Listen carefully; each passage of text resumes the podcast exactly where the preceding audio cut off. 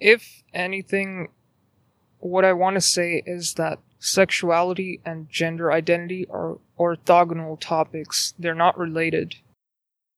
They're going to be like, okay, like you don't know how to love me, right? Or your ways of loving are different. Your uh, love language is different from mine.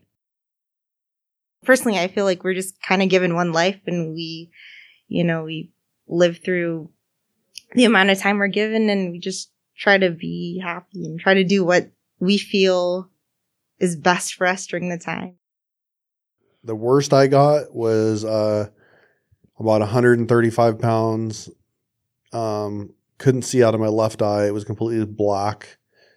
Black. is Um, that a result of the meth? It I what just- happens? Or you got in a fight? My eye shut shut down. I, I couldn't see out of my eye. The Chef of X podcast. Mmm, delicious.